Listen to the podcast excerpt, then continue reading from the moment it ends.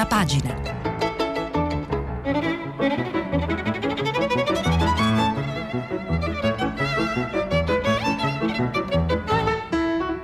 Questa settimana i giornali sono letti e commentati da Serena Danna, vice direttrice del quotidiano online Open. Per intervenire telefonate al numero verde 800 050 333. Sms WhatsApp anche vocali al numero 335 56 34 296. Serena Danna è vice direttrice del quotidiano online Open.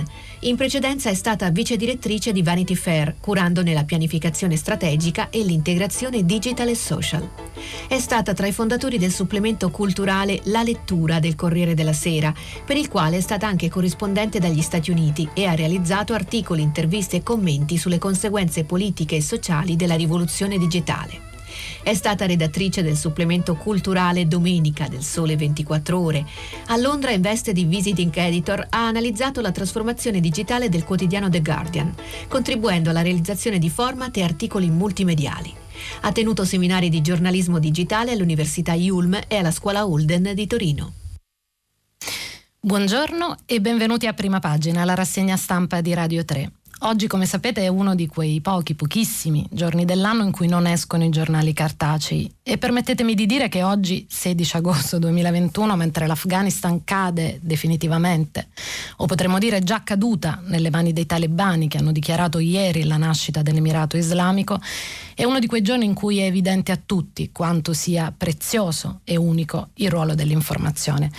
Con Giulia De Luca a Radio Tremondo avete sentito una rassegna importante di tutti i quotidiani internazionali e vi ricordo che oggi tutta la città ne parla dedicherà una puntata speciale di un'ora e mezza all'approfondimento dei fatti che si stanno verificando a Kabul.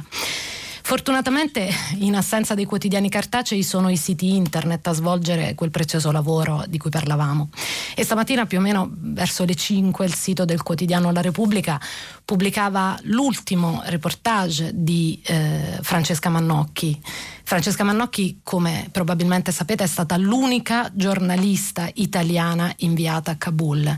Eh, ha lasciato Kabul ieri, peraltro annunciando sua, eh, il suo ritorno in Italia con un, con un tweet abbastanza eh, forte, no? dicendo game over, i giochi sono finiti, l'evacuazione è in corso. E mm, mi piacerebbe leggervi tutto il, reportage di, di, Francesca Mannocchi pubblicato sul sito della Repubblica che il titolo è Portateci via, rabbia e paura nella Kabul caduta in mano ai talebani. Kabul addio, se c'è un'immagine simbolica della fine dei vent'anni di presenza americana in Afghanistan e del trionfo dei talebani, è quella del ponte aereo che dall'ambasciata americana è andato avanti per tutta la notte, tra il 14 e il 15 agosto, e per tutta la mattina successiva verso l'aeroporto Hamid Karzai di Kabul. Centinaia di americani sono stati evacuati mentre i talebani si avvicinavano alla città liberando i detenuti della più grande prigione del paese a 15 km dalla capitale. Dal tetto dell'ambasciata italiana al sesto piano, due immagini raccontano questo momento. Gli elicotteri statunitensi e una coltre di fumo che è ininterrotta dalle ambasciate e dagli uffici consolari. Prima di andare tutti hanno bruciato i documenti. La testimonianza di questi 20 anni di libertà duratura che si dissolve al caldo della metà di agosto con la fuga del Presidente della Repubblica, Ashraf Ghani, e la presa della capitale da parte dei talebani. Tutto è avvenuto con una velocità che nessuno si aspettava. Le forze di polizia contattate da Repubblica nelle prime ore di ieri mattina smentivano in maniera categorica i combattimenti in città della notte precedente e la presa della prigione. Un'ora dopo i telefoni erano tutti spenti. I talebani erano in città e gli abitanti di Kabul si erano riversati in strada e a migliaia in aeroporto, rimasta ormai l'unica via d'uscita dal paese. L'incertezza e la preoccupazione delle ultime settimane hanno velocemente lasciato il posto ad una rabbia incontrollata. Assalti alle banche, assalti ai negozi, assalti ai convogli delle ambasciate che stavano preparando l'evacuazione. L'ambasciata italiana dista una manciata di chilometri dallo scalo della capitale. Il piano ieri mattina era di raggiungere l'aeroporto via terra, caricando persone, attrezzature e documenti, ma quando un convoglio blindato ha provato a uscire le condizioni non lo permettevano più. È mezzogiorno quando dalle comunicazioni via radio una voce dice si mette male. l'ambasciata decide per il ponte aereo verso l'aeroporto. Fuori, ai mezzi blindati, si lanciano sassi. E la rabbia di chi si sente lasciato indietro, abbandonato, rimasto a guardare impotente il cielo di Kabul. La staffetta delle delegazioni diplomatiche, a cui per tutto il giorno viene garantito un passaggio sicuro verso l'aeroporto mentre i voli civili sono bloccati. Gli afghani si accumulano a migliaia fuori e dentro lo scalo, mentre le ore passano e a poche centinaia di metri si comincia a sparare. La gente vuole fuggire. È piena di rabbia. Il presidente Ashraf Ghani, che aveva chiesto una transizione dignitosa, senza dire una parola al paese, scompare. A tarda serata la sua presenza sarà confermata in Tagikistan. È saltata la catena di comando a Kabul e nessuno sa più chi garantisce la sicurezza in città. Il portavoce dei talebani, Zabiullah Mujahid, dice che gli uffici della polizia distrettuale sono evacuati e i ministeri si sono svuotati, che il personale è fuggito. Non è una transizione quella che vive Kabul, è una resa militare e simbolica insieme. La vittoria è sancita anche simbolicamente con l'entrata dei talebani nell'Università di Kabul. A poco servono le rassicurazioni quando una delle prime immagini dei talebani in città li ritrae nello spiazzale dell'università. È il simbolo dell'istruzione, delle ragazze tornate a studiare, dell'attivismo, della diffusione della conoscenza. L'università è evacuata, gli insegnanti salutano le studentesse senza sapere se e quando le rivedranno in aula. Parte anche l'ambasciatore americano. I talebani sono ormai al palazzo presidenziale e si vantano che neanche una goccia di sangue è stata versata. In diretta tv proclamano la nascita dell'Emirato Islamico. Uno dei loro leader invoca la pace. Garantire la sicurezza sarà una grande responsabilità. Questo paese non è più quello di venti anni fa. Una frase che suona come un avvertimento a una generazione educata alla libertà. Intorno all'aeroporto si spara ancora. Suonano due volte gli allarmi sicurezza, tutti dentro accucciati, fuori le raffiche di mitra. Le operazioni sono lentissime. Dal lato opposto dell'aeroporto centinaia di afghani premono e urlano, chiedono di essere portati via. Uomini, donne, bambini urlano traditori a quelli che partono e traditore a Ghani che è fuggito. La tensione è alta anche quando il volo italiano finalmente si prepara sulla pista, con i 60 italiani anche famiglie afghane famiglie da tutelare dall'oscurità che è calata su Kabul. Sono le due di notte quando ci si imbarca velocemente. Sulla pista ci sono ancora i segni dell'assalto di qualche ora prima, scarpe rimaste a terra, abbandonate da chi è fuggito. I militari italiani che restano salutano gli afghani che sono riusciti a imbarcare. Buona vita nuova in Italia. È stato il loro sforzo a salvare queste persone. Ora resta da capire se riusciranno a salvare chi è rimasto indietro. E questo era il reportage di Francesca Mannocchi, l'unica inviata a Kabul nei giorni scorsi, che raccontava la, la, la presa eh, da parte dei talebani della capitale afghana. Eh, in questi giorni ci si sta chiedendo sempre di più le motivazioni di quella che sembra sempre di più una, una disfatta e una disfatta che e quasi, diciamo, se, se da un lato assolutamente, eh, era assolutamente prevedibile, i commentatori e gli analisti raccontano di una disfatta annunciata, dall'altro lato appare assolutamente sorprendente per la velocità con cui si è realizzata. Nei giorni scorsi i giornali italiani hanno provato a dare delle motivazioni. L'ha fatto Lorenzo Cremonesi ieri sul Corriere della Sera con eh, una serie di domande e risposte che, che, che appunto che hanno provato a dare risposta alla domanda perché le truppe addestrate da USA e alleati sono crollate così, in maniera così repentina e così eh, davvero sorprendente. Lo ha fatto il direttore della Repubblica, Maurizio Molinari, in un fondo molto importante di, di ieri.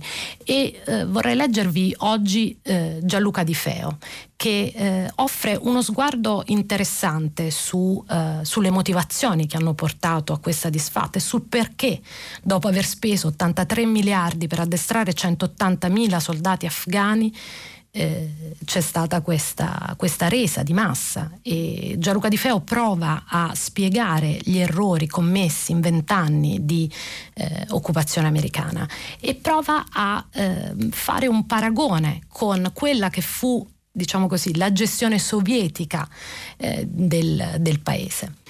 Scrive Gianluca Di Feo, oggi il mondo si interroga sulla velocità dell'avanzata talebana, che non sembra incontrare resistenza, e viene da chiedersi, l'America e l'intera Nato hanno fatto peggio dell'Unione Sovietica? Dopo la ritirata dell'armata russa, le truppe governative hanno tenuto testa per quasi tre anni ai mujahideen fo- fondamentalisti. Quando nel 1989 la guerriglia tentò di conquistare la prima grande città, Jalalabad, venne respinta con gravi perdite. L'esercito e l'aviazione, addestrate dai russi ma composte di soli afghani, misero in campo tattiche efficaci, utilizzando persino centinaia di missili Scud. Quei soldati erano coscritti, obbligati alla leva e reclutati quasi interamente nelle zone urbane. Molti disertavano, ma una quantità significativa ha combattuto con determinazione. Perché? si chiede Gianluca Di Feo. Il regime guidato da Mohammad Naijabullah era riuscito a creare un blocco sociale coeso contro un nemico comune. Gli aiuti distribuiti dall'URSS avevano finanziato una borghesia piccola e media di burocrati, funzionari, insegnanti, tecnici e militari. Tutti nelle città che nel decennio di occupazione russa non sono mai state minacciate dai mujahideen.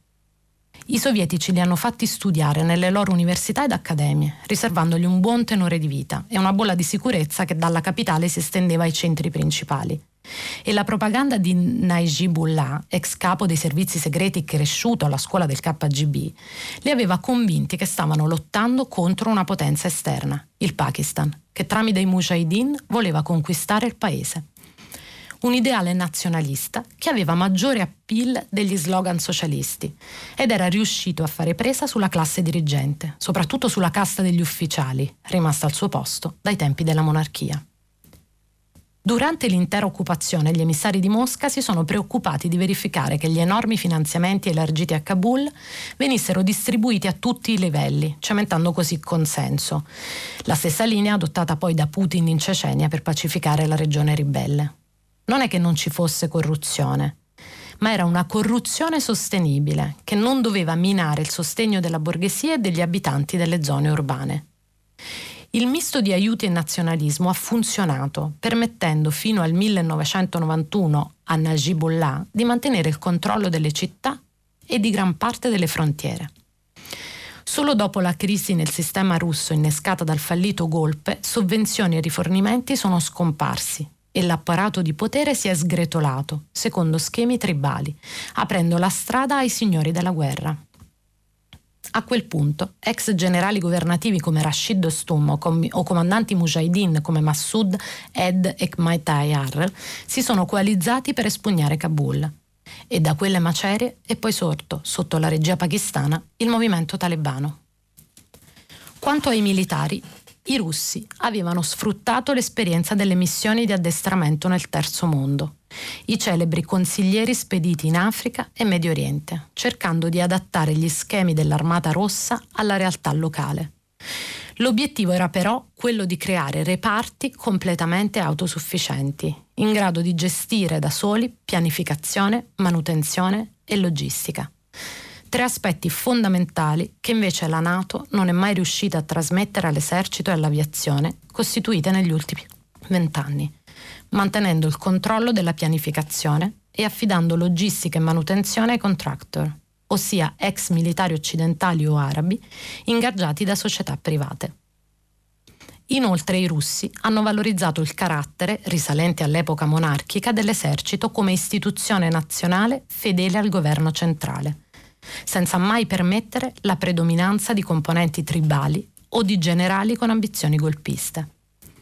Certo, quello che invasero i sovietici era un paese con istituzioni tutto sommato salde e di antica tradizione, mentre l'Afghanistan che hanno trovato le forze della Nato era stato raso al suolo dall'oscurantismo talebano, che aveva spazzato via o obbligato all'esilio tutti i ceti medi, cancellando apparato burocratico e istruzione.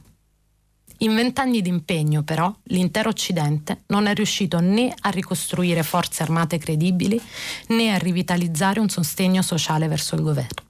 E questo nonostante l'elargizione di aiuti di gran lunga superiori a quelli sovietici. Paradossalmente, i finanziamenti in questi anni hanno accresciuto le divisioni del paese. I fondi sono stati quasi completamente intercettati da una classe politica avida, che li ha trasferiti nei conti correnti delle banche emiratine o indiane. Questa cleptocrazia, la definisce così Gianluca Di Feo, invece che unificare il paese ha reso più larga la frattura tribale, perché è apparsa dedita a favorire solo i clan o i territori del singolo ministro e ha inasprito il divario con i ceti poveri, soprattutto nelle città.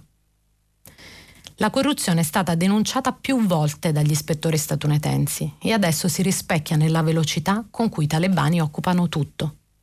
La sfiducia nel governo di Kabul accelera rese e diserzioni. Anche l'esercito afghano è stato ricostruito da zero a partire dal 2002, ma si è sviluppato secondo una logica regionale. Ogni nazione è responsabile di una regione, l'Italia ad esempio nel sud-ovest, la Germania nel nord-ovest, americani e inglesi altrove. Ha formato il proprio corpo d'armata. I soldati non erano più di leva, ma volontari in cerca di una paga. E negli ultimi anni anche il carattere nazionale che voleva uomini di etnie diverse nello stesso reparto si è affievolito. I comandanti si sono poi abituati a considerare come loro referenti i responsabili della Nato, da cui ricevevano tutto, e si sono trasformati in una sorta di contropotere sul territorio. La Nato ha sempre fatto da bali a queste truppe, usandole come fanteria nelle operazioni antiguerriglia, senza preoccuparsi che fossero realmente autonome. Ad esempio non sono mai stati formati reparti d'artiglieria o di tank, inutili per presidiare campagne o montagne, ma decisivi per difendere le città, e che si rivelarono la chiave della sopravvivenza dei governativi dopo la ritirata dell'Armata Rossa. Ci sono state poi scelte discutibili, talvolta cervellotiche, come la sostituzione dei Kalashnikov con i fucili M16 statunitensi, armi di calibro diverso, più ingombranti e molto meno robuste. Ben 83 miliardi di dollari sono stati investiti dagli USA per costruire il nuovo esercito nazionale. Chi li ha visti in azione riconosce il coraggio dei soldati afghani, ma ogni loro operazione veniva pianificata dagli ufficiali dell'Alleanza Atlantica che dovevano curare nei dettagli la logistica, ossia il fatto che agli uomini in battaglia arrivassero munizioni e cibo. Oggi infatti le cronache da Herat o Ghazni raccontano di battaglioni che si arrendono ai talebani perché non hanno più proiettili né razioni. Inoltre, fino a tre mesi fa, i militari di Kabul avevano una certezza. L'arrivo di bombardieri ed elicotteri americani o della Nato, che come la cavalleria nei film western li avrebbe attirati fuori dalle situazioni più drammatiche. Questa protezione è scomparsa perché la Nato ha ricostruito un'aviazione afghana con 130 aerei e istruito piloti, ma non i tecnici per tenere in funzione i velivoli. La manutenzione è stata lasciata agli stranieri. Partiti loro, le squadriglie sono rimaste a terra. La questione fondamentale però non riguarda gli aspetti tecnici, ma le motivazioni. 180.000 soldati e altrettanti uomini, tra poliziotti e milizie territoriali, che fino alla primavera sembravano capaci di difendere quantomeno le città. Adesso si arrendono in massa. L'eroismo e l'orgoglio descritto dai militari italiani che li hanno addestrati e hanno combattuto fianco a fianco con loro si sta dissolvendo non sanno per cosa devono lottare e in chi credere, spiega un veterano delle missioni in Afghanistan. Una crisi che mostra tutta la fragilità di quello che gli Stati Uniti e i loro alleati, Italia inclusa, hanno realizzato negli ultimi vent'anni.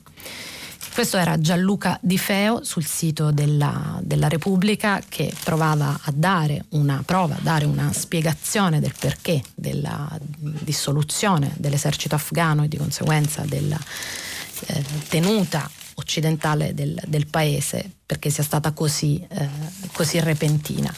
Alla lettura di, di, Feo vorrei aggiungere un punto, vorrei recuperare un punto dell'analisi che invece ha fatto ieri Lorenzo Cremonesi.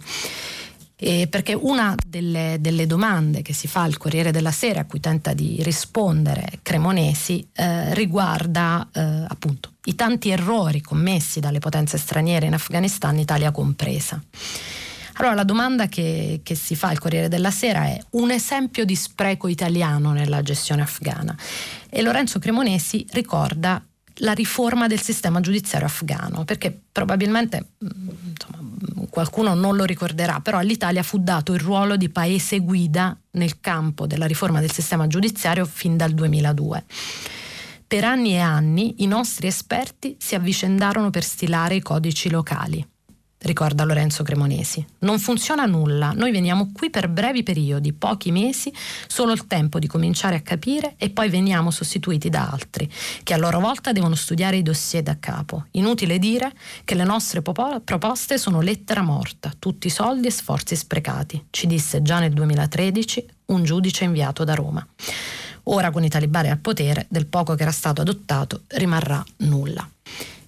E mentre il governo italiano si appresta a riferire sulla, sulla situazione afghana, ricordiamo che eh, eh, i nostri connazionali e gli afghani che hanno collaborato con gli italiani sono stati messi in salvo e eh, nelle prossime settimane dovrebbero arrivare nel nostro paese i circa 4.000 afghani che appunto hanno collaborato con, con il nostro paese in questi anni, eh, ovviamente sta eh, partendo quello che è un po' il, diciamo, il, il discorso parallelo a quello della, della, crisi afghana, che è quello della crisi dei, dei migranti.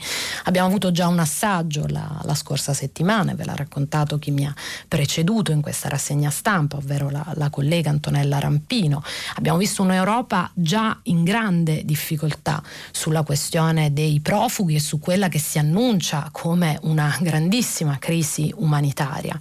E l'Europa si, sarà interessante vedere appunto come l'Europa si, eh, si farà trovare rispetto a questa crisi e purtroppo diciamo i primi segnali sono negativi poiché quello che emerge è eh, un'Europa assolutamente divisa e che non sa bene come gestire questa situazione. Ce ne dà conto sul sito del Corriere della Sera Claudio Del Frate, che fa una panoramica della, della situazione europea. Con il rapido precipitare della situazione in Afghanistan ton, torna ad affacciarsi, scrive il Corriere della Sera, con forza il problema dei profughi provenienti dal martoriato paese. Sia quelli che già si trovano in Europa e sono in attesa che venga loro riconosciuto il diritto di asilo, sia quelle che prevedibilmente scapperanno verso l'Occidente a partire dalle prossime settimane. Nella zona dell'aeroporto di Kabul si stanno ammassando migliaia di persone in cerca di una via di fuga. Altrettanto sarebbe accadendo alle frontiere con l'Iran e il Tagikistan. Per quanto riguarda l'Europa, le diplomazie sono al momento divise. L'Austria, ad esempio, mantiene la sua linea dura sul rimpatrio dei migranti e richiedenti asilo afghani, nonostante l'avanzata dei talebani. Lo ha confermato il ministro dell'interno austriaco Karl Nehammer. Chi ha bisogno di protezione deve riceverla il più vicino possibile al proprio paese di origine, ha detto il ministro. Un divieto generale di espulsione è un fattore di attrazione per l'immigrazione illegale e alimenta solo l'attività dei contrabbandieri e delle criminalità organizzata. L'Austria, L'Austria, è stato uno dei sei paesi dell'Unione Europea, ricorda del frate, che la scorsa settimana, come dicevamo prima, hanno insistito sul diritto di espellere con la forza i richiedenti asilo afghani respinti. Tre di questi stati, Danimarca, Germania e Paesi Bassi, hanno poi cambiato posizione al riguardo, bloccando i rimpatri. Il quotidiano austriaco Osterreich ha pubblicato un sondaggio di opinione secondo il quale fino al 90% degli intervistati sostiene la linea del governo sulle espulsioni. Sul fronte opposto, scrive il Corriere della Sera, si schiera il governo dell'Albania un paese per lunghi anni al centro di movimenti migratori e che proprio 30 anni fa assiste a una fuga di massa dei suoi abitanti verso le coste italiane. Lo ha annunciato da Tirana il premier di Rama, che ha dato la sua disponibilità ad accogliere alcune centinaia di rifugiati provenienti dall'Afghanistan perché si sono schierati con la Nato e hanno aiutato i nostri soldati nella loro missione di pace e ora rischiano di essere massacrati come animali dai talebani. Rama fa sapere di aver risposto positivamente ad una richiesta avanzata dagli USA perché siamo alleati di lunga data degli Stati Uniti, non solo quando ne hanno bisogno per i nostri problemi. Altri governi europei, tra cui quello italiano, hanno garantito l'espatrio, non solo dei connazionali, ma anche dei cittadini afghani che in questo ventennio hanno collaborato con loro.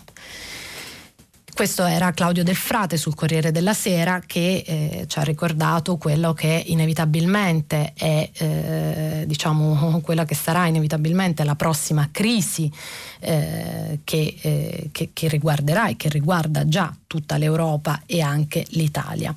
Vorrei darvi notizia di un, uh, di un rapporto che è stato pubblicato ieri, che se oggi appunto ci fossero i giornali ovviamente sarebbe su tutte le, le, le prime pagine, ovvero il dossier sulle attività annuali del Ministero degli Interni che appunto è stato pubblicato ieri e che è interessante perché dà eh, notizia del, appunto, della ripresa degli arrivi dei migranti. Infatti sono aumentati rispetto all'anno precedente del 128%. Ne scrive appunto sul Corriere della Sera Paola Di Caro e eh, la fotografia che viene data da questo dossier è quella di più sbarchi, più incendi, più truffe, attacchi informatici, meno delitti, rapine, furti da parte della criminalità organizzata.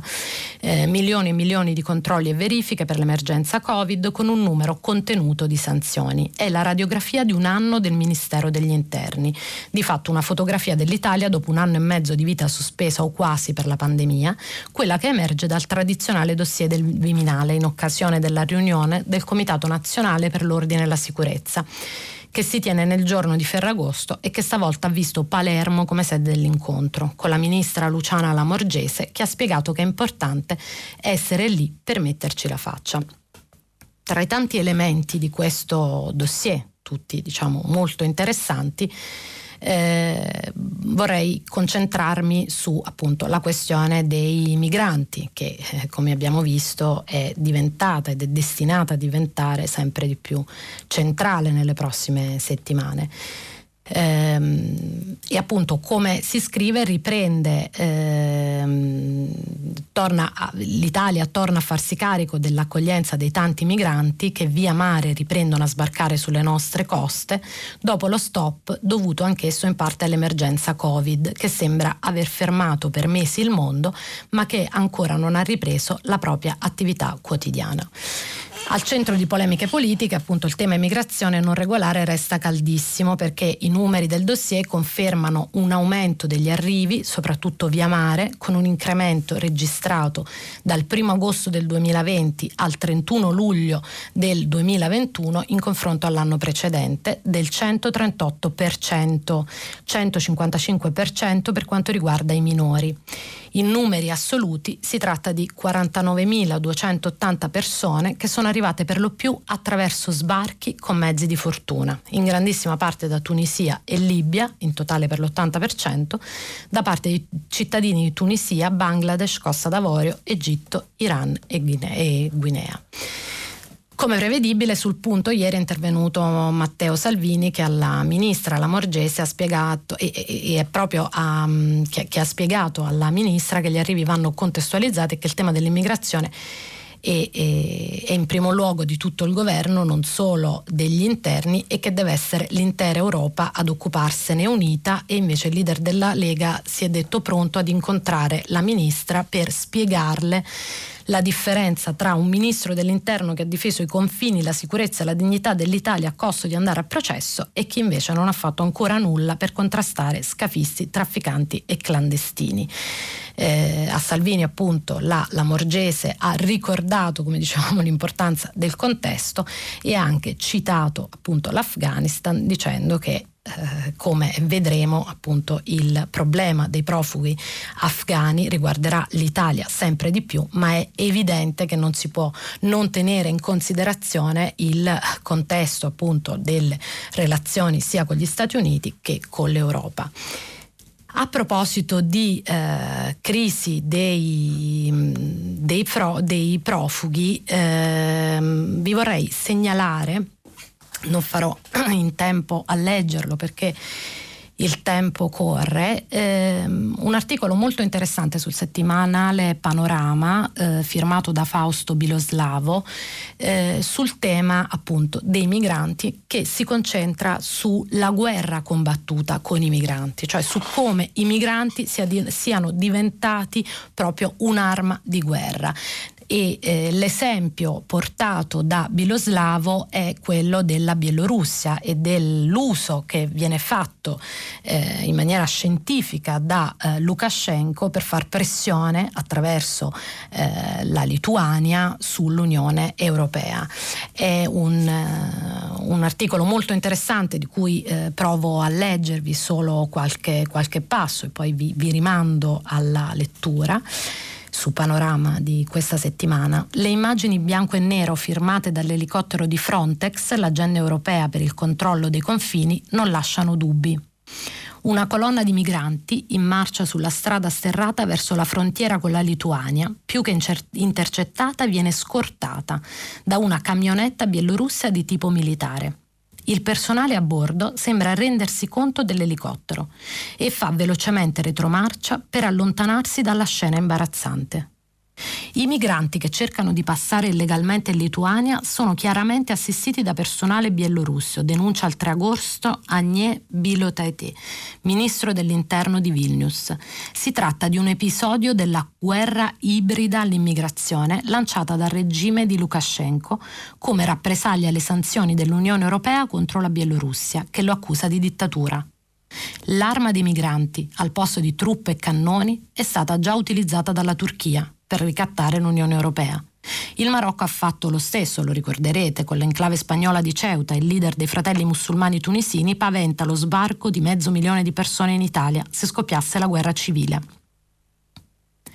L'impiego della pressione migratoria come tattica politica è ormai un fattore globale, dal Nord Africa al Medio Oriente, alla Turchia, fino alla rotta balcanica. Gli stati del vicinato europeo sanno che lasciando operare i trafficanti di uomini ottengono tre vantaggi. Risolvono un problema interno, generano profitti e pongono sotto ricatto l'Europa, spiega Paolo Quercia, docente di studi strategici. L'ultimo conflitto ibrido sulla pelle dei migranti è appunto scoppiato fra Bielorussia e Lituania, importante baluardo nato Lukashenko, padre padrone di Minsk, lo definisce Biloslavo, l'ha pure annunciato rivolgendosi all'Unione Europea. Abbiamo fermato droga e immigranti, adesso ve ne occupate voi. Il 24 giugno scorso erano appena scattate le ultime sanzioni europee contro la Bielorussia per la repressione dell'opposizione. Subito dopo, il numero dei migranti che passavano il confine con la Lituania, paese UE, è aumentato a dismisura. Lo scorso anno erano stati appena 81, ma adesso sono arrivati a 4.026. Per la piccola nazione ex sovietica è una totale emergenza. Non è una convenzionale crisi migratoria, ma una guerra ibrida contro la stabilità dell'Unione Europea, della Nato e in particolare degli Stati baltici, ha dichiarato senza peli sulla lingua Arvidas Anusauskas, ministro della difesa, della difesa lituano. Per di più, la Repubblica Baltica ospita la leader dell'opposizione bielorussa Svetlana Tikhanovskaya.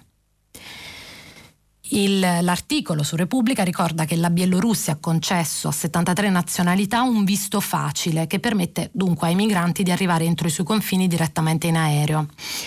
Eh, I voli più utilizzati sono quelli da Baghdad, soprattutto per gli iracheni e i curdi, e la maggioranza dei migranti che entrano illegalmente in Lituania e da Istanbul dove si imbarcano anche gli africani. Biloslavo fa anche, diciamo, un, passa anche in rassegna il costo dei, di un viaggio eh, della rotta e dice che i prezzi dei biglietti dall'Iraq sono bassi, 550-700 dollari e Centrkurort, un'agenzia di viaggi controllata dallo Stato bielorusso, organizza addirittura dei pacchetti di soggiorno turistici. Alcune chat dei trafficanti di uomini forniscono tutte le istruzioni con tanto di mappe da Google, tappe a Minsk e passaggio alla frontiera lituana. Il governo di Vilnius sta innalzando una barriera di filo spinato e Frontex ha mandato un centinaio di uomini di rinforzo. Dal 3 agosto esercito e polizia hanno dato il via ai respingimenti dei migranti verso la Bielorussia e ora, per non riprenderseli, Minsk sigilla i confini. Il generale in ausiliaria Marco Bertolini non ha dubbi. Il flusso migratorio è il nuovo strumento di pressione nell'arte della guerra. Lo utilizzano contro un paese e costringono i buoni a reagire come i cattivi, cioè innalzando dei muri.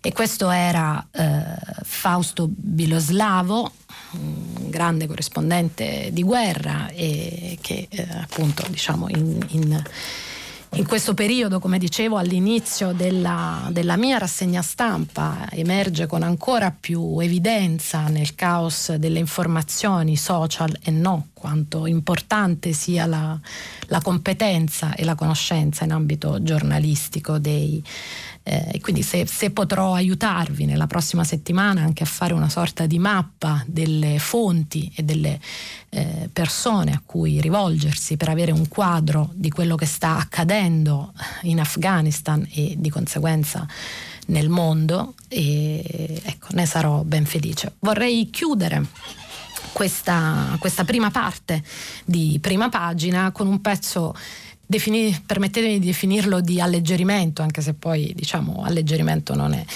mm, ovvero con un ritratto eh, uscito su 7, il settimanale del Corriere della Sera diretto da Barbara Stefanelli a firma di Greta Privitera ed è un'intervista a Gabi Lame. Ora, dubito che ci siano ancora persone che non conoscono Kaby Lane tra le ascoltatrici e gli ascoltatori di pagina 3, ma se di prima pagina, ma se così dovesse essere, vi ricordo che Kaby Lane è il secondo TikToker al mondo con 98 milioni di fan di cui parlano tutti, dal New York Times a eh, diciamo giornali di tutto il mondo, Mark Zuckerberg gli ha scritto in privato per complimentarsi ed è eh, diciamo la storia di Kaby Lane è una storia divertente, di, eh, diciamo divertente ma anche e soprattutto eh, come dire paradigmatica di, di, cosa vuol dire diventare diciamo una star nell'era dei social network e mm, mi piacerebbe leggervi appunto una parte di questa, di questa intervista scritta da Greta Privitera. Kaby Lame vuole andare alle Cinque Terre. Mi sembra un posto figo, dice. Lo ha visto nel film animato Luca della Walt Disney, che dovrebbe essere ambientato a Vernazza, mi pare, non ne sono sicurissimo, dice. Non importa. Quello che conta è che alle Cinque Terre c'è il mare e a Kaby Lame il mare piace da impazzire. Lo ha visto la prima volta tre anni fa. Con un gruppo di amici è partito da Torino ed è andato a Varazze in giornata. Prima d'allora il mare lo aveva visto solo in televisione o nei video su internet, perché quando i suoi coetanei andavano in vacanza, lui restava a Chivasso, nella periferia torinese, perché non c'erano molti soldi e il papà doveva lavorare. Poi quando è diventato un po' più grande era lui che doveva lavorare e il papà era in cassa integrazione e comunque i soldi per partire non c'erano mai. Lamé è nato a Mbaké, in Senegal. A un anno è venuto in Italia con la famiglia in cerca di un po' di fortuna. Non tantissima, un po', quella necessaria per vivere abbastanza bene, dice. Ha 21 anni, quattro fratelli e due genitori di circa 45 anni, credo, non sono sicuro dell'età, commenta. Fino a un anno fa, prima di perdere il posto da operaio a causa della pandemia, era un ragazzo delle case popolari di Chivasso, felice ma sconosciuto. Oggi ha quasi 33 milioni di follower su Instagram, per intenderci 9 in più di, Cara, di Chiara Ferragni, ma soprattutto ha quasi 98 milioni di fan su TikTok, che lo hanno fatto diventare l'italiano più seguito sui social dell'azienda cinese ByteDance. Ma dire l'italiano più seguito non dà molto l'idea di chi sia Lame. Lame è il secondo TikToker al mondo. Prima di lui solo Charlie D'Amelio, una ballerina di 17 anni del Connecticut, e le previsioni dicono che a breve riuscirà a superarla. È diventato famoso per questo. Ecco, perché è diventato famoso Kaby Lane. Prende video di altri utenti che per ridere fanno una cosa banale in modo complicato, tipo sbucciare una banana col coltello, e li riproduce nel modo più semplice, tipo usando le mani. Poi allarga le braccia, tira sulle spalle, sbarra gli occhi come a dire facile, no? E noi ridiamo. C'è chi fa il solito commento che stupidata, lo sanno fare tutti. E come sempre, anche in questo caso, no che non lo sanno fare tutti, perché non tutti hanno quella mimica facciale, quella comicità naturale che è un dono degli artisti e che diventa un linguaggio globale capito ovunque. Non a caso l'AIM ha fan di ogni nazionalità, anche a Gaza, dove gli hanno appena dedicato un murale. Al telefono, in alcuni momenti sembra avere un accento romano in altri si sente che viene dal Piemonte, perché gli scappa quel ne tipico di chi abita lì. Altri ancora sembra un americano che, no, che, conosce bene l'italiano, ma che non si è ancora tolto quella cadenza un po' alla Dan Peterson, Lipton Ice Tea fenomenale. Il New York Times gli ha dedicato un articolo dove si legge 19 volte la parola Italian, italiano. Per il quotidiano americano è chiaro che Leim è un ragazzo di qui, anche se non ha la cittadinanza, nonostante sia cresciuto e abbia fatto tutte le scuole a Torino, tifi Juventus come solo un piemontese doc. E qui Greta Privitera fa delle domande a Kaby Lane e iniziamo dalla questione della cittadinanza. Eh, Privitera gli chiede ma la fa arrabbiare il fatto di non essere cittadino? E lei mi risponde no, perché io sono italiano, mi ci sono sempre sentito. Non lo dico solo io, leggo Cabi, l'italiano più seguito al mondo. Allora mi dico, vedi, sono italiano, non mi serve un foglio di carta per saperlo. E la giornalista dice, però non avere la cittadinanza toglie diritti. E lui risponde, sì, per esempio non posso andare facilmente negli Stati Uniti e ci vorrei andare tanto, ma solo ora che sono diventato famoso pensano alla mia cittadinanza, prima non importava a nessuno. E la giornalista chiede: Si sentiva un cittadino di serie B? No, mai. Non sono un politico. Non voglio fare politica. Però molti ragazzi mi scrivono sui social e so che questa questione della cittadinanza a loro pesa più che a me. Quindi, se la mia storia può aiutare gli altri, ne sarei felice. Io sono fortunato. Lei me lo dice spesso, io sono fortunato, lo dice come se quella fortuna, in un certo senso, avesse paura di ammettere ad alta voce che è davvero sua. Perché? scrive Greta Previtera su 7, se parti un passo indietro dalla linea del via e inaspettatamente ti trovi in testa, è difficile crederci. Allora vuole sempre condividerla con gli altri, ma si imbarazza a raccontarlo. Non ha nessun desiderio? Gli chiedono. Vorrei comprare una casa ai miei genitori e ai miei fratelli, vorrei riuscire a farli vivere bene senza troppi pensieri. E ora vorrei girare l'Italia che non ho ancora visto. Sto per andare in Calabria, dicono sia una regione bellissima. Abita ancora a Chivasso? Sì, ma sono spesso a Milano per lavoro. Quando passo tanto tempo lontano mi manca il mio cortile. Sono uno che viene dalla periferia. Devo tutto a quel posto.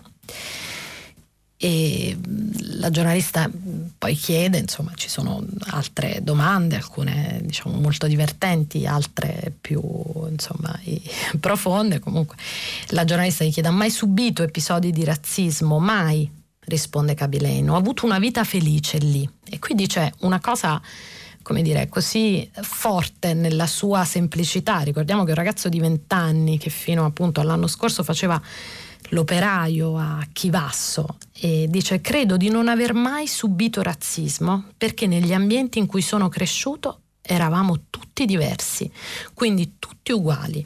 Non credo che l'Italia sia un paese razzista, c'è qualcuno che lo è ma a me fa più pena che rabbia, perché so che si tratta di una persona ignorante.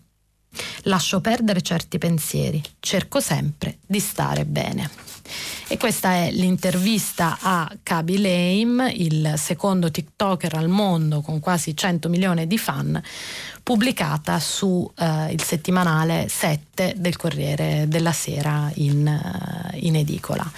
E noi abbiamo finito la prima parte della, della nostra rassegna stampa e dopo un pochino di pubblicità ci risentiamo qui per il filo diretto e aspetto le vostre telefonate e i vostri sms per commentare insieme le notizie del giorno e quello che volete voi. Serena Danna, vice direttrice del quotidiano online Open, ha terminato la lettura dei giornali di oggi. Per intervenire chiamate il numero verde 800 050 333. Sms WhatsApp anche vocali al numero 335 56 34 296. Si apre adesso il filo diretto di prima pagina. Per intervenire e porre domande a Serena Danna, vice direttrice del quotidiano online Open, chiamate il numero verde 800 050 333. Sms e WhatsApp anche vocali al numero 335 56 34 296. La trasmissione si può ascoltare, riascoltare e scaricare in podcast sul sito di Radio 3 e sull'applicazione RaiPlay Radio.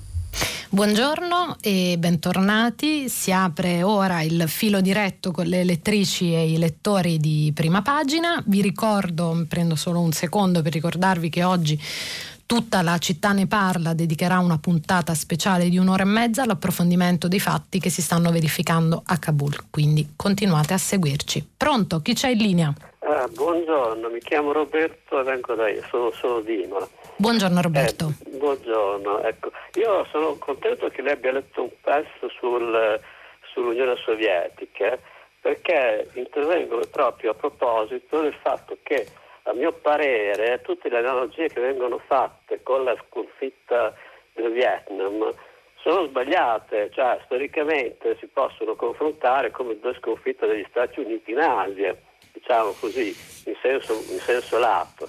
Però se vogliamo fare dei confronti più precisi, cioè, dobbiamo rifarci proprio all'Afghanistan. L'Afghanistan è un paese che per le sue caratteristiche morfologiche, con delle catene montuose impervie, con delle popolazioni, con delle etnie de, de, de, cioè divise in, etnie eh, eh, che sono in perenne quasi combattimento tra loro, eccetera, eh, è un'entità molto disgregata, difficilissima da conquistare, quindi non ce, l'hanno fatto i sovietici, nonostante enormi sforzi e nonostante la maggiore integrazione, come giustamente ha sottolineato l'articolo da Ray Letti, Ray Letto, perché questa integrazione si fermava alle città sostanzialmente, ma non, ma non oltre, ma neanche agli inglesi che ci hanno provato con tre guerre.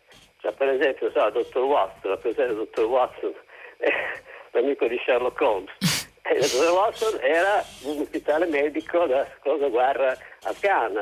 L'impero britannico non è mai riuscito, nonostante numerosi tentativi, a conquistare l'Afghanistan. Ecco, quindi voglio dire, l'Afghanistan è un problema da, da conquistare, un problema enorme, la storia ce l'ha insegnato, ma come al solito la storia non insegna niente.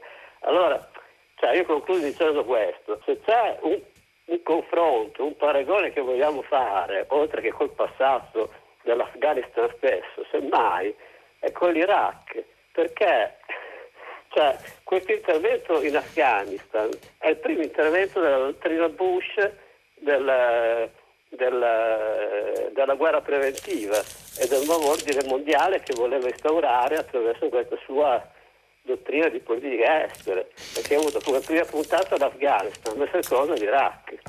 E questo è il grande fallimento di Bush, della sua politica. Non c'entra nulla il Vietnam, oppure c'entra come, diciamo, come sconfitta dell'imperialismo americano dell'Asia. Stop. Io la, la, ringrazio per questa analisi che, che trovo molto precisa eh, a partire proprio dal, da questo confronto che abbiamo letto tanto in questi giorni, no? avete visto anche sui social le foto di per un appunto di, di, di, confronto tra Saigon e Kabul e, e appunto mi viene da pensare no, anche a quello che diceva ieri la ministra Lamorgese, cioè attenzione sempre al contesto quando, quando parliamo dei, dei fenomeni, no? quando vediamo quello che succede, come giustamente eh, ci ricorda il, il nostro ascoltatore, i contesti sono completamente diversi ed è veramente insomma, interessante la sua analisi perché l'avrete letto. Eh, eh, tantissimo in questi giorni e appunto l'Afghanistan non a caso è chiamata dagli storici il cimitero degli imperi, no? quello britannico del grande gioco dell'Ottocento, l'Unione Sovietica e adesso gli Stati Uniti, tutti i grandi imperi,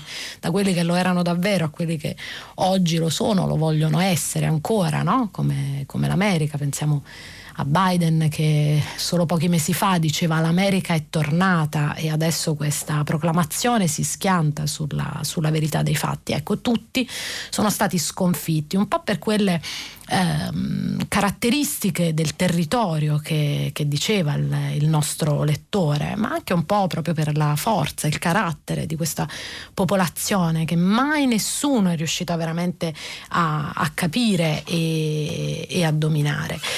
Eh, rispetto al paragone con l'Iraq, che, che, pure è molto interessante, però quello che mi sembra, diciamo, leggendo come, come voi le analisi e i commenti di questi giorni, mi sembra però che molti analisti eh, italiani e stranieri stiano mettendo in luce in realtà un aspetto molto interessante, ovvero la differenza tra l'attacco in Afghanistan e l'attacco in Iraq. Mentre l'Afghanistan in qualche modo è stata una una conseguenza, diciamo, non è stata una scelta. Attaccare l'Afghanistan per gli americani è stata una conseguenza della mancata consegna di Osama Bin Laden. E gli, americani non avrebbero attaccato, non avrebbero invaso l'Afghanistan se ci fosse stata la consegna, mentre eh, gli americani hanno scelto di invadere l'Iraq e quindi dopo pochissimo tempo hanno spostato le loro risorse militari, strategiche, economiche su un'altra area altrettanto complicata. E quindi chiaramente questo è stato diciamo, eh, uno dei problemi, però come hanno scritto appunto tanti, eh, diciamo, tanti commentatori e tanti giornalisti bravissimi, penso a Daniele Raineri sul Foglio, così come Lorenzo Vidino, mi sembra di ricordare qualche giorno fa, il direttore del programma sull'estremismo alla George Washington University, University su Repubblica. Ecco, la, eh, forse uno dei problemi di questa, di questa guerra e quindi di questa disfatta è che poi alla fine non si sapeva bene cosa ci dovevamo fare noi occidentali in Afghanistan. Era un'operazione di guerra o era un'operazione di pace? Perché ecco, per gli americani è, è sempre stata alla fine un'operazione di guerra, mentre per noi italiani è stata un'operazione in qualche modo di peacekeeping, come si chiama, no? Di, di... E quindi forse alla base di questa disfatta o sicuramente una delle componenti fondamentali di questa disfatta è proprio la confusione rispetto alla missione Afghanistan e come appunto diciamo poi insegna la storia non avere una, diciamo, un obiettivo preciso soprattutto quando si decide di invadere un paese porta a quello che stiamo vedendo in questi giorni pronto? Sì, salve, pronto eh, sono Giovanni, parlo da Bari. Buongiorno eh, Giovanni.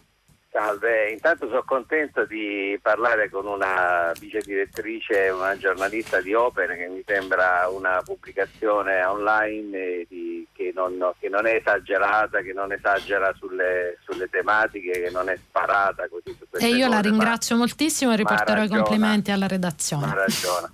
Senta, io vorrei semplicemente dire che porre in evidenza, io ho lavorato per eh, vari anni come esperto della cooperazione tra il 2006 e il 2016 in Afghanistan. Eh, vorrei porre in evidenza mh, qualcosa che si è fatto di positivo insomma, che, e che resta, che resterà sicuramente. Eh, mh, le dico soltanto che quando nel 2006 io andai nel, nel, nell'ospedale regionale di Herat, eh, è una grande città di 750.000 abitanti, insomma, e quindi è una, una realtà ben consistente. L'ospedale regionale è un bell'ospedale, un, un poliblocco costruito da ingegneri tedeschi con i soldi di Saddam Hussein quando Saddam Hussein era, era, era, buono, perché c'è stato un periodo in cui Saddam Hussein era buono certo. poi è diventato cattivo, diciamo così, no? Beh, però eh, la manutenzione era effettivamente terribile. Pensi che io camminavo nel, nella corsia della chirurgia generale e c'era nel corridoio del, del liquido. Pensavo che fosse acqua travasata dai rubinetti, invece era, era liquido fognario. Era liquido fognario perché tutte le vasche di, di contenimento erano piene, erano piene praticamente e questo significava che le infezioni del, delle ferite della, della, chirurgia generale praticamente suppuravano, andavano, eh, andavano appunto in suppurazione. Eh, quindi noi abbiamo, ci siamo concentrati su tre reparti, chirurgia, pronto soccorso e radiologia e l'abbiamo e, e naturalmente su tutti i servizi annessi e connessi, fanderia, abbiamo pulito le vasche di, di contenimento del, del, del liquido fognario e l'ospedale regionale ha cominciato a funzionare benissimo perché praticamente poi io l'ho rivisto oh, vari anni dopo e funzionava bene, ma non solo, non solo. Io ho fatto da trainer per due chirurghi eh, afghani che poi oh, nel 2014 sono venuti in Italia per, per, un mese e mezzo, per due mesi, hanno fatto un corso di chirurgia laparoscopica che non esisteva. Eh, ricordo brevemente cos'è la chirurgia laparoscopica. Molti si, si, tolgono la colecisti per i calcoli, oggi in Italia il 97% degli interventi di, di, di colecistectomia sono per via laparoscopica, cioè non si taglia più tutto l'addome per togliere la colecisti. Questo significa una, una diminuzione drammatica delle complicanze operatorie eh, dovute appunto ad una, un intervento così invasivo.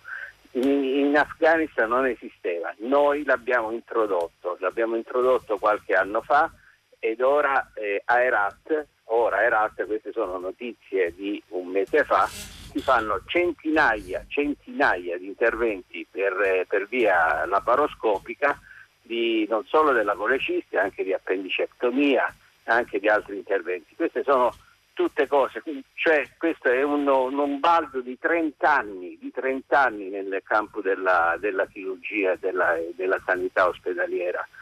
Che è stato fatto e che quindi eh, io sono sicuro che, che resterà anche con, con, i talebani. Anzi, io vorrei dire che probabilmente, che probabilmente potremmo, passato un un certo periodo, mantenere un certo livello di cooperazione, ma intelligente per carità, non, non cooperazione a bambera, cioè che è consistita nel dare soldi ai dignitari locali e poi far finta che, che si facevano i progetti, ma cooperazione intelligente per cui poi si verifica, si, eh, si implementa e si controlla sul, sul, campo. Io penso che molte cose passate un po' di tempo potranno essere mantenute e, potranno, e potremo diciamo, far risaltare meglio la nostra capacità di fare bene delle cose. Ecco, questo è volevo, quello che volevo porre in risalto la mia esperienza. Giovanni, io la, la, ringrazio perché credo veramente che queste testimonianze siano molto preziose, no? perché è vero che le analisi, la teoria in questo momento ci aiutano a dare un quadro, però poi le testimonianze di chi come lei ha lavorato con quel popolo e ha fatto delle cose concrete diventano davvero una, una traccia fondamentale per capire quello che succederà, perché appunto no, in queste ore si parla tantissimo di come sarà il, il, governo dei talebani. Insomma, ci sembra quasi evidente che non ci sarà assolutamente alcun governo di transizione, che i talebani prenderanno il potere in maniera assoluta, certo i talebani, si legge, io leggo come voi, eh, che sono cambiati, che non, eh, diciamo, sono molto diversi da, sono diversi da quello che erano quando a guidarli era il mullah Omar. E oggi appunto abbiamo sentito in queste ore proclami di mediazione, di moderazione e anche se poi a guardare le immagini e, e questo vi invito a farlo, nel senso magari anche se siete degli affezionatissimi della, della carta stampata provate in queste ore a dare un, un occhio ai tanto vituperati social network perché veramente poco può raccontare, secondo me, in questo momento quanto le immagini. No? Allora, vedere eh, il, l'uomo che ridipinge, ritinteggia le, le, le, i muri dove c'è la pubblicità delle donne per le strade di Kabul ha una potenza che forse mille editoriali non può mai raccontare, così come eh, è stato fortissimo. Noi tutta la notte abbiamo seguito eh, le immagini dell'aeroporto di Kabul e appunto vedere vedere il gruppo di talebani all'interno del palazzo presidenziale con i loro mitra, le loro divise, tutti uomini ovviamente, ecco diciamo non lascia ben sperare. Però come ci ricordava Giovanni poi ci sono delle cose che non possono e non devono cambiare. Sicuramente quello che quando si parla di salvare vite, io sto seguendo abbastanza e vi invito a farlo. In questi giorni tanti giornali stanno chiedendo ad Alberto Cairo, che è eh, un medico di emergency che è rimasto lì, rimane lì, la sua, eh, stanno raccogliendo la sua testimonianza, le, su, le sue testimonianze da, da, Kabul. E Cairo eh, mi ha molto colpito, mi sembra su avvenire due o tre giorni fa rispondeva in maniera molto netta, no? a un certo punto gli hanno detto ma lei andrà via i talebani? E Cairo diceva noi salviamo vite. E io Cairo mi pare di ricordare che è arrivato eh, in Afghanistan 15 anni fa, quindi lui dice sa quante, quante cose io ho visto, quanti governi ho visto alternarsi, noi serviamo sempre perché noi salviamo vite, non è che noi facciamo no, eh, alleanze o strategie, per noi non ci interessa se ci sono gli americani, i cinesi, russi, noi siamo qui per salvare vite, quindi io non scapperò dal, dall'Afghanistan e sono sicuro che i talebani avranno bisogno di noi come hanno avuto bisogno gli americani e gli italiani. Grazie Giovanni e sentiamo un altro, un'altra ascoltatrice o un altro ascoltatore. Pronto? Un'ascoltatrice, buongiorno. Buongiorno. Sono Cinzia da Roma. Buongiorno Cinzia. Dunque, a proposito eh, di questi eh, nascondimenti di donne eh, ecco. sui, sui manifesti, dunque io credo che per organizzare una resistenza diciamo, militare, che cosa serve? Essenzialmente serve formazione, serve equipaggiamento e serve soprattutto motivazione. Ora sulla formazione e l'equipaggiamento pensiamo a quella che è stata la guerra della nostra resistenza, eh, dove appunto queste cose erano relativamente carenti, però le motivazioni erano molto forti, tanto da in qualche modo far superare questo handicap eh, iniziale. E allora io mi chiedevo, ma se invece di formare malamente, come si è saputo, eh, questi eh, ufficiali e questi soldati che poi in realtà spesso non erano motivati perché eh, cercavano lo stipendio, l'ho sentito prima dalla rassegna stampa internazionale, si fossero invece formate delle unità di donne, cioè unità militari composte da donne, lì la motivazione ci sarebbe stata, cioè non avrebbero aperto le porte, si sarebbero magari fatte scannare, ma sicuramente avrebbero avuto motivi molto forti per opporre una resistenza. Cosa ne pensa?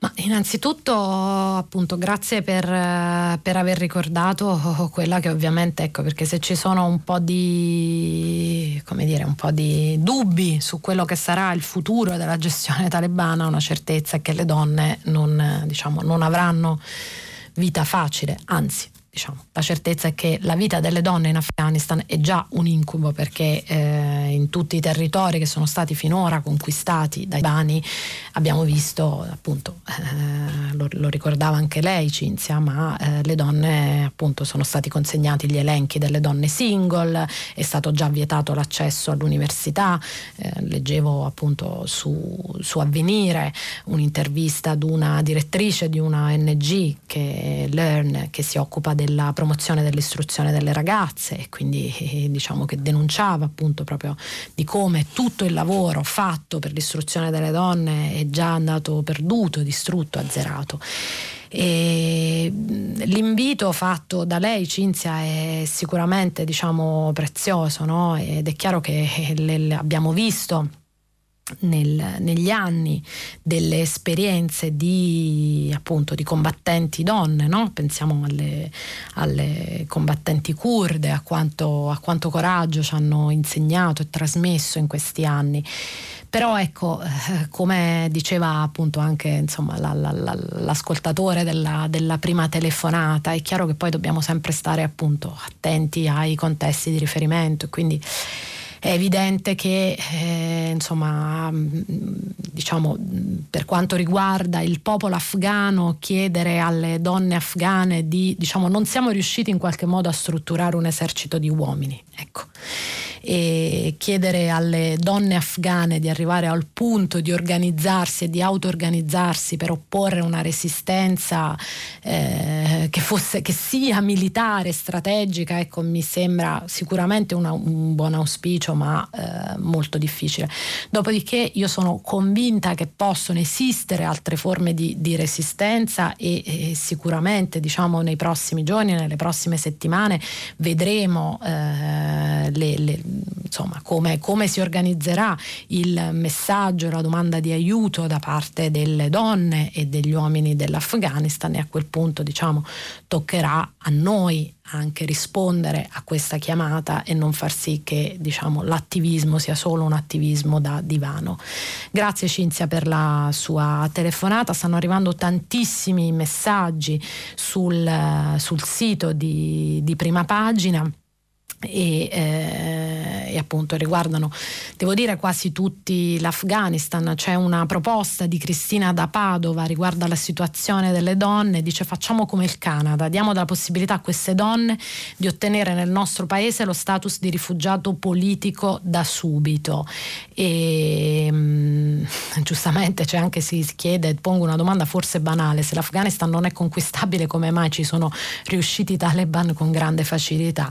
Ecco, qui mi viene da dire, eh, insomma, sta eh, rimbalza in questi giorni tantissimo una frase del Mullah Omar che veramente è insomma, attribuita al Mullah Omar eh, che eh, pare avrebbe detto diciamo dopo la conquista degli americani voi avete gli orologi noi abbiamo il tempo e, ecco i talebani come l'hanno fatto? Con una diciamo strategia che è completamente opposta a quella occidentale con una capacità di resilienza e di pianificazione strategica eh, che appunto non ha niente a che vedere con i con i nostri squadroni e con i nostri attacchi. E nei, nei prossimi giorni diciamo speriamo che i giornali ci aiuteranno a eh, esaminare ancora questo tipo, questo tipo di, di approccio. Ehm, certo è, è, è, molto interessante quello che appunto che si diceva prima anche rispetto no, al ehm, al sogno. Ieri lo scriveva anche Maurizio Molinari nel suo editoriale sulla Repubblica, cioè è evidente che eh, appunto il, il, il, vero problema eh, di questa, diciamo il vero problema, del, una delle conseguenze di questa disfatta è che ritorna prepotentemente l'ideologia della jihad, ritorna prepotentemente l'ideologia della jihad come eh, un'ideologia vincente che è in grado di eh, ispirare, che può ancora ispirare i giovani che non hanno trovato che non hanno trovato nella democrazia offerta dal blocco occidentale un'alternativa attraente. E io diciamo mi, eh, mi, mi, mi permetto di, di ricordare con voi quella che per me è stata diciamo, eh, un'esperienza molto interessante perché nel, un po' di anni fa quando lavoravo per il Corriere della Sera ho avuto la possibilità di incontrare a Washington il, il generale Petreus e lui mi disse una cosa mh, mm, molto interessante, mi disse che la guerra degli estremisti islamici è generazionale, continuerà ad alimentare le frustrazioni di giovani in tutto il mondo se non sostituiamo quel sogno fasullo con opportunità e stabilità. Dobbiamo continuare a comunicare la verità, ovvero che i combattenti di ISIS sono dei perdenti, non dei vincenti. Ecco, mi viene da chiedere come si può in questo momento comunicare ai giovani afghani e eh, non, diciamo, con che i combattenti eh, sono dei perdenti. Pronto? Pronto? Buongiorno. Buongiorno, sono Emilia dalla provincia di Varese. Buongiorno Emilia. Ho, dunque, ho scritto qualcosa per quanto riguarda Uh, mi, mi, chiedo, mi faccio le domande per quanto riguarda come hanno potuto fare ehm, questi talebani a invadere ancora tutto il paese, tutte queste grandi città. E praticamente non hanno ricevuto resistenza da nessuna parte e la cosa mi ha stupito un po'. In parte lei mi ha già risposto a queste mie domande con la, la, la cosa precedente, però mi sono chiesto, ho fatto anche un paragone nella mia mente perché ieri pomeriggio, ieri, dove ci siamo trovati un po' di amici, un po' di, di parenti in un grande giardino, eh, diciamo così, il, l'argomento è stato quello. Eh, a, a, tutte noi donne fa paura questa cosa qua. Certo. Abbiamo, ci, abbiamo, fatto il paragone come, come quando sono dilagate le SS in Italia e anche in altri paesi. Noi abbiamo detto, noi avevamo i fascisti che hanno favorito questa cosa qua, però in fondo non è che i tedeschi erano chissà quanti, non è che erano milioni e milioni più degli altri, eppure avevano occupato tutti i paesi anche più piccoli, bastava che ci fossero due SS in questi paesi per terrorizzare tutto il paese, però noi poi ci siamo rialzati, abbiamo fatto la resistenza, abbiamo fatto... In Afghanistan io non, non, io non capisco cosa c'è dietro, perché è così importante questo Afghanistan che è una, è una terra brulla, montagnosa, sabbiosa, coltivano l'oppio, non hanno il petrolio. Io mi domando e dico cosa c'è dietro. Sicuramente ci sono delle forze che armano questi talebani per poter essere così, così vincenti in questo momento. Ecco, ho paura per loro, per, per la gente che c'è lì, per le donne. Sono terrorizzata all'idea che queste bambine di 12-13 anni vadano nelle mani di questi qui. Non so, guardi, veramente è una cosa angosciante. Lo so Emilia, è molto efficace questa immagine che ci ha raccontato di un ferragosto su un prato tra amici, quello che dovrebbe essere un momento piacevole e che viene turbato da queste immagini, perché penso che La sensazione che ha provato lei, Emilia, è quella che abbiamo provato un po' tutti ieri. Anche io sono tornata in una Milano deserta, camminavo e pensavo a quanto poi fossi al sicuro in questa città. E non sono riuscita a non pensare alle donne della mia età che in questo momento appunto non, non possono camminare liberamente in una città che appunto come Kabul che fino a pochi mesi fa era una città che provava a eh, esprimere libertà e progresso e che appunto oggi le donne rischiano di essere rapite e, e, e, insomma, e maltrattate. E ancora, lei cita, insomma, appunto, abbiamo, abbiamo provato attraverso gli analisti e giornalisti esperti a dare delle risposte. Ancora, guardi Emilia, sicuramente questa settimana che faremo insieme sarà una settimana molto densa da questo punto di vista, ci auguriamo di, di trovare insieme qualche risposta, però è molto interessante quello che dice perché appunto l'Afghanistan, ecco, eh, ancora una volta provo a, a, a, rispondere su due punti della telefonata utilizzando le parole di, di, di, insomma, di colleghi rispetto alla, alla diciamo, all'importanza strategica dell'Afghanistan. Ecco, mh, ovviamente eh, Maurizio Molinari ieri diceva quanto fosse importante per il movimento jihadista avere un territorio, lo è stato perché chiaramente eh, diciamo per la, lo sviluppo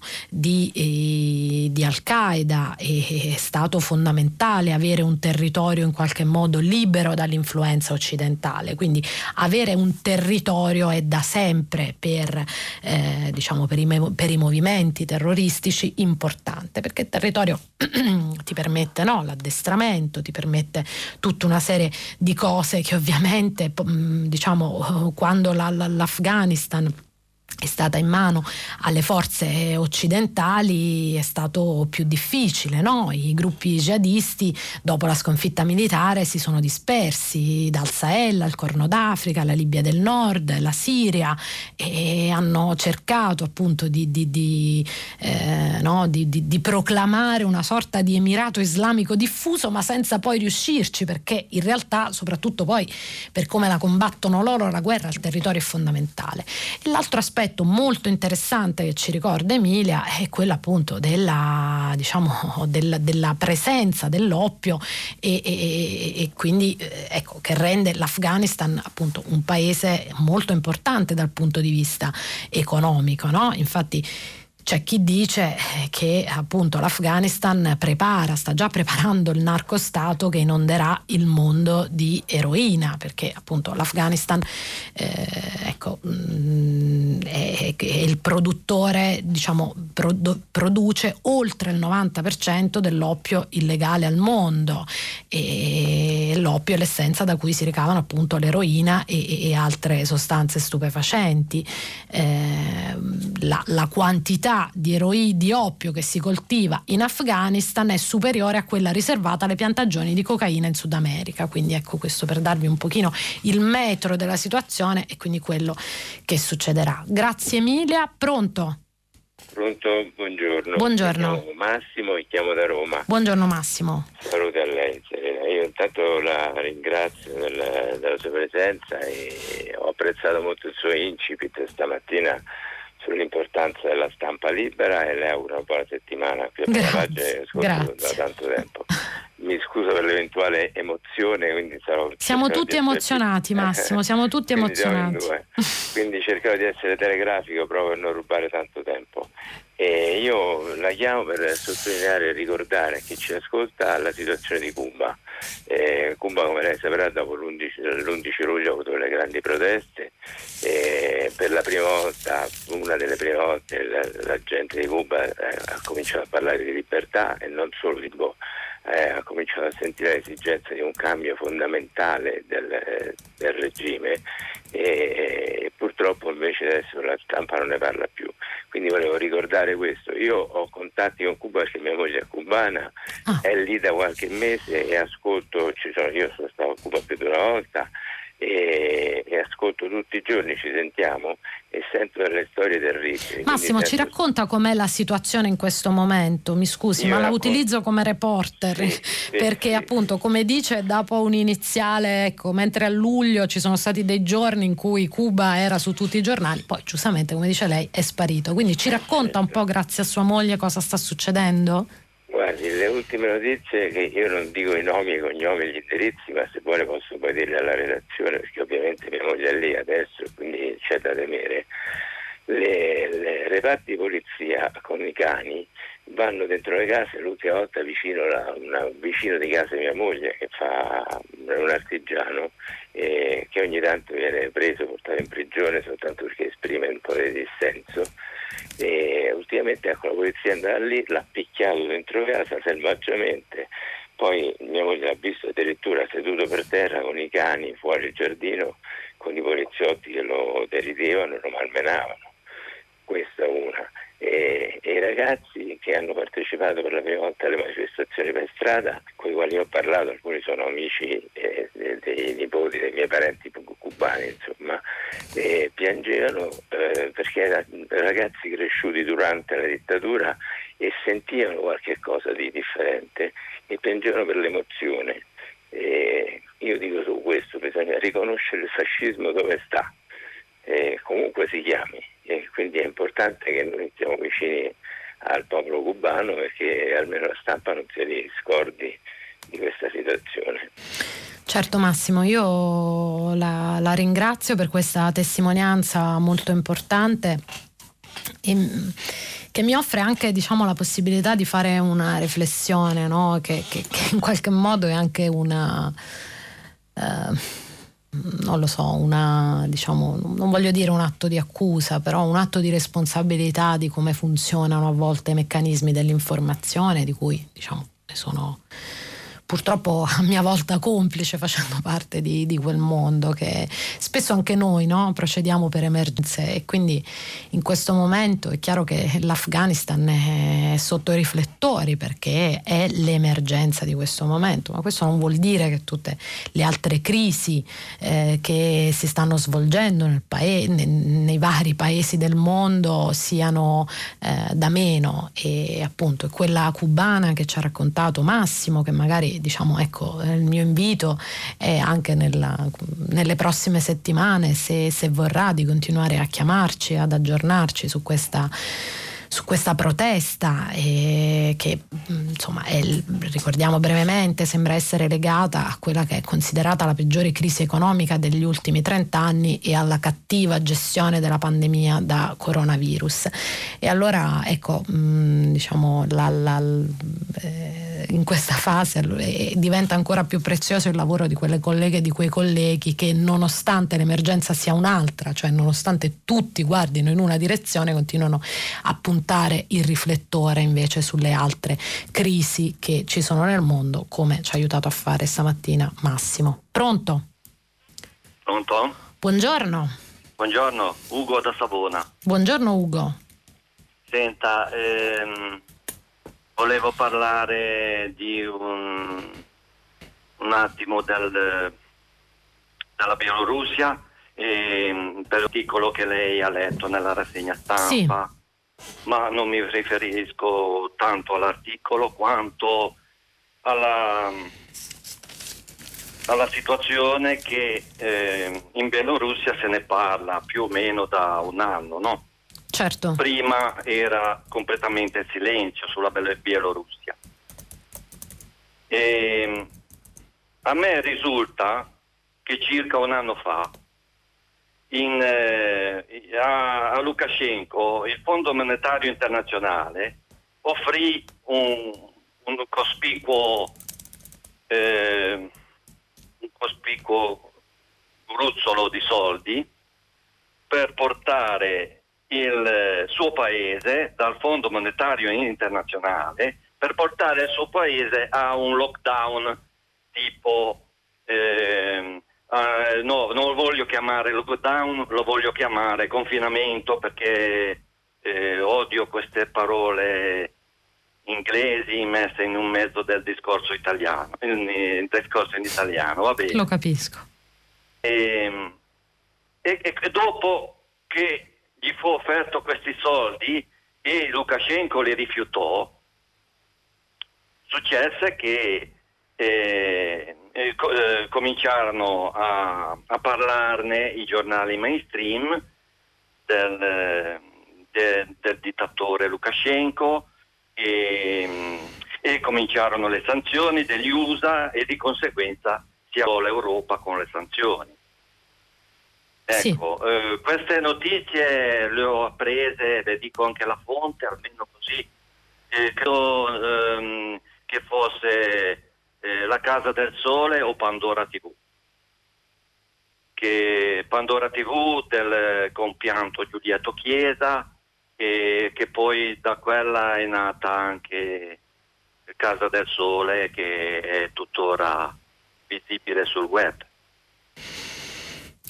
Io insomma la ringrazio Ugo per aver eh, ricordato come avevamo appunto fatto già in, ehm, in ehm, in rassegna stampa la, la situazione della Bielorussia e il fatto che appunto di Bielorussia in realtà eh, diciamo che sicuramente non è una situazione emersa nell'ultimo anno, però è da circa un anno che se ne parla diciamo in maniera, eh, insomma, in maniera cospicua sui, sui giornali. Eh, l'episodio che cita del Fondo Monetario Internazionale, anche io ho memoria, premesso che eh, appunto mh, diciamo se vuole mi documento meglio e, e, e, poi torno da lei con una risposta più compiuta. Io ricordo che il Fondo Monetario Internazionale aveva, ehm, c'era un, un, pagamento di un miliardo di dollari che era, eh, che, che, che appunto, che era previsto eh, per la Bielorussia e che appunto ehm, era stato poi eh, rifiutato. E, però ecco, mh, mm, diciamo, mh, mm, do, dovrei documentarmi meglio su questa situazione. Le fonti che cita ecco, sono delle, delle fonti fonti eh, che sicuramente riportano un punto di vista, però eh, ecco, bisogna sempre poi fare azione perché è molto importante, soprattutto appunto quando ci sono queste no, delle situazioni così complesse come quella bielorussa, perché ovviamente ci sono tantissimi interessi economici, politici in ballo e stare molto attenti alle, alle fonti per le informazioni, perché se c'è poi un problema in questo, in questo questo momento storico è che appunto che spesso le informazioni no, rimbalzano un po' così tra i social senza verificare la fonte, quindi poi si creano spesso quelle che vengono chiamate le cosiddette fake news che rischiano di influenzare diciamo negativamente i cittadini. Eh, pronto? Sì. La prossima telefonata. Chi c'è in linea? Buongiorno, sono Marco da Milano. Buongiorno Marco.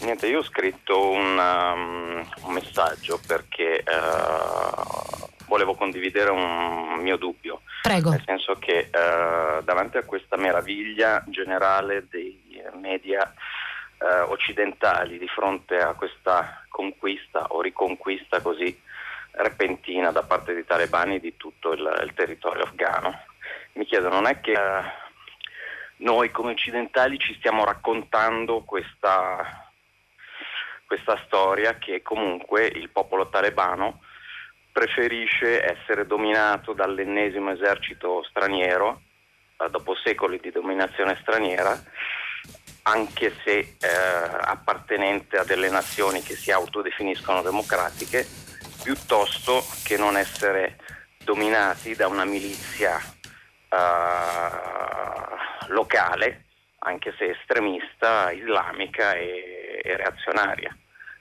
Sono sempre comunque dei, uh, dei cittadini appartenenti all'Afghanistan.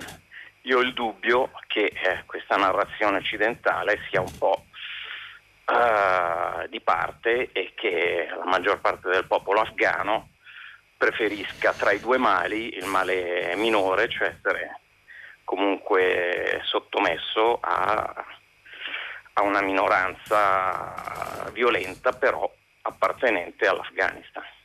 È un dubbio che mi pongo. Marco, io la ringrazio per questa, mi permetta di definirla quasi una provocazione, no? forse è un momento in cui ce ne meritiamo anche un po' di, di provocazione. Io mh, mm, Onestamente non ho, non ho, una risposta per lei e, e, in generale non credo alle risposte facili per le domande e le questioni difficili. Posso dire che, ecco, mh, mm, se da un lato sicuramente le le testimonianze che stanno arrivando in queste ore, pensiamo al, al, video della ragazza di Kabul, quel video veramente molto forte che sta girando in queste ore sui social e che, che vi consiglio di, di, recuperare, a nessuno importa di noi, scompariremo, ma così come basta diciamo, l'assalto agli aeroporti, la disperazione di chi vuole andare via a tutti i costi perché, eh, perché si ribella all'avanzata dei, dei talebani perché non vuole tornare ai talebani però, come giustamente ci ricorda Marco, eh, non c'è solo quella parte, quella fetta della popolazione afghana. E la situazione è appunto è molto più complessa e e sicuramente diciamo, eh, nei, nei, mesi scorsi, ne, ne, diciamo, ne, negli anni ci sono state tantissime critiche, per esempio io ricordo quelle verso i bar e i ristoranti dove si consumava alcol, per esempio ricordo che a un certo punto ci fu una questione eh, perché arrivarono le prostitute cinesi e Karzai dovette intervenire per espere, oppure la, la, la, insomma, la crisi immobiliare, quindi sicuramente diciamo, c'è sempre questo tema annoso dell'esportazione della democrazia, cioè come si fa eh, a esportare i nostri principi, nostre, eh, no, i nostri modi di vita, i nostri valori e come si fa ancora una volta a renderli appetibili e a renderli condivisibili?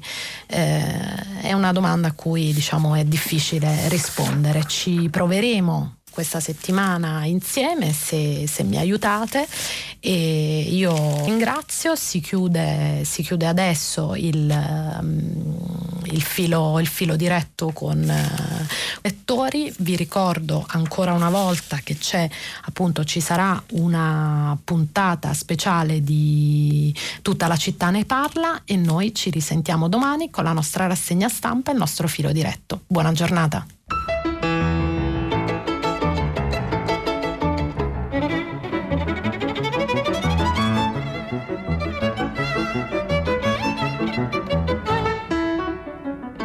Serena Danna, vice direttrice del quotidiano online Open, ha letto e commentato i giornali di oggi.